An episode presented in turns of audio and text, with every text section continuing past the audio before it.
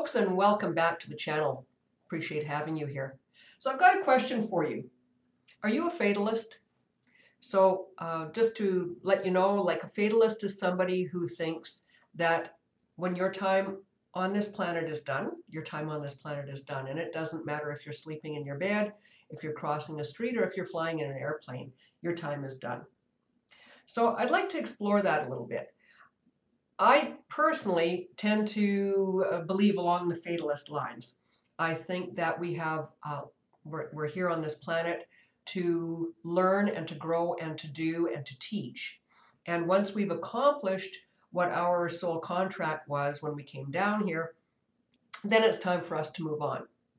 Sometimes that soul contract includes teaching others how to deal with separation, with grief, things like that. So a lot of times people will ask, you know, how can there be a God? How can there be something that would take um, a, a, small child, a baby? Um, there's, there's, it's not for us to understand what those choices are. There is a bigger cosmic force at work here that makes those determinations. And I believe that we enter into, like I say, a soul contract before we come into this body on this plane that is an agreement to provide those certain lessons to certain to certain people. So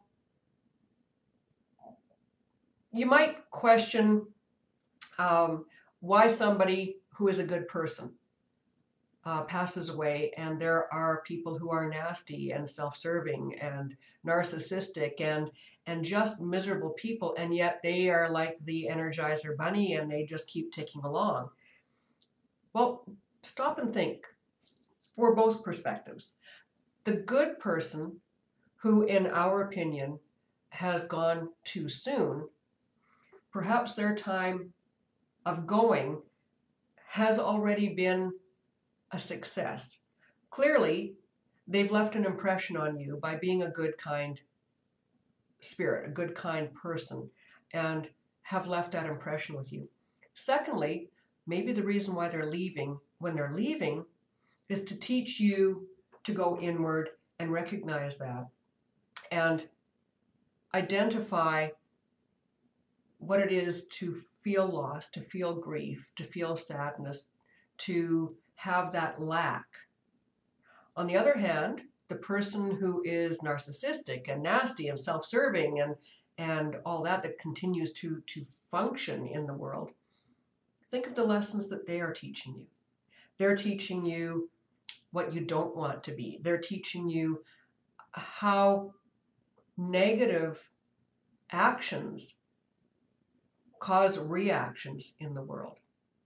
So before you just at face value make that judgment about why, take a look at the underlying lessons. See what you can grasp from that. And hopefully that will, will help you understand a little bit and cope with your feelings of either anger that somebody else is surviving or your grief that somebody that you love who is gentle has passed. And always remember, whoever passes is always around you.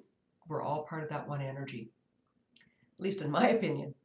Thanks very much for watching this video. If you are looking for one-on-one -on -one, uh, mentoring, training, help with meditation, uh, getting in touch with yourself, please drop me a note. If you're looking for a one-on-one -on -one reading as well, just to remind you, I do that as well. Thank you for your likes, comments, shares, and subscribes, and I look forward to sharing even more with you coming up soon. Bye for now.